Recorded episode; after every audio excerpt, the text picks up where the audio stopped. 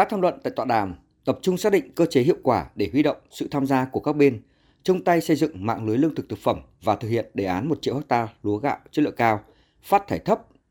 Vai trò của các bên có liên quan và các tác nhân trong chuỗi lúa gạo, đồng thời đóng góp ý kiến và thống nhất kế hoạch hoạt động triển khai đề án 1 triệu hecta lúa tại đồng bằng sông Cửu Long cũng như các hành động ưu tiên trong ngắn hạn và dài hạn. Bộ trưởng Bộ Nông nghiệp và Phát triển Nông thôn Lê Minh Hoan cho biết, nông nghiệp nông dân nông thôn được lãnh đạo Đảng, Nhà nước và Chính phủ Việt Nam xác định là lợi thế quốc gia, trụ đỡ của nền kinh tế.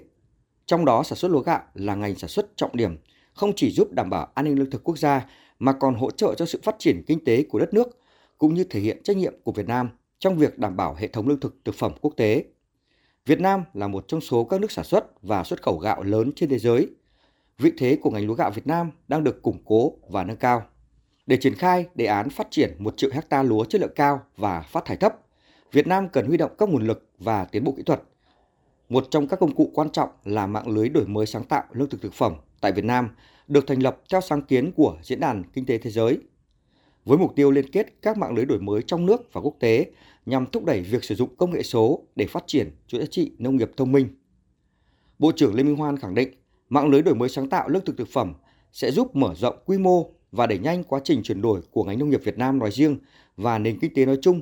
để trở thành một cường quốc nông sản thực phẩm xanh, bền vững và ít phát thải.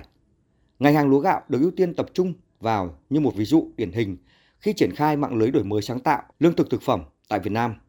Bên cạnh các nỗ lực từ phía các cơ quan chính phủ Việt Nam để phát triển các chính sách mở, tạo môi trường thuận lợi để phát triển nông nghiệp xanh và bền vững, chúng tôi rất coi trọng vai trò tham gia và đồng hành của khu vực tư nhân, hỗ trợ các đối tác quốc tế,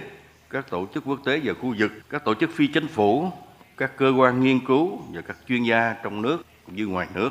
Hợp tác công tư hiệu quả và sự hỗ trợ từ các quý vị sẽ là chìa khóa thành công cho đề án. Cam kết cùng đồng hành với Việt Nam và các đối tác trong triển khai đề án 1 triệu hecta lúa gạo chất lượng cao, phát thải thấp, ông Pavo Elitter, quản lý điều hành Ngân hàng Thế giới tại Việt Nam chia sẻ. Chúng ta có rất nhiều à, tiềm năng từ đề án mới này, thúc đẩy những hoạt động về đổi mới sáng tạo và huy động tài chính carbon, áp dụng à, công nghệ số à, khuyến khích động viên thúc đẩy sự tham gia của khu vực tư nhân theo một cách thức mà chưa bao giờ thực hiện trước đây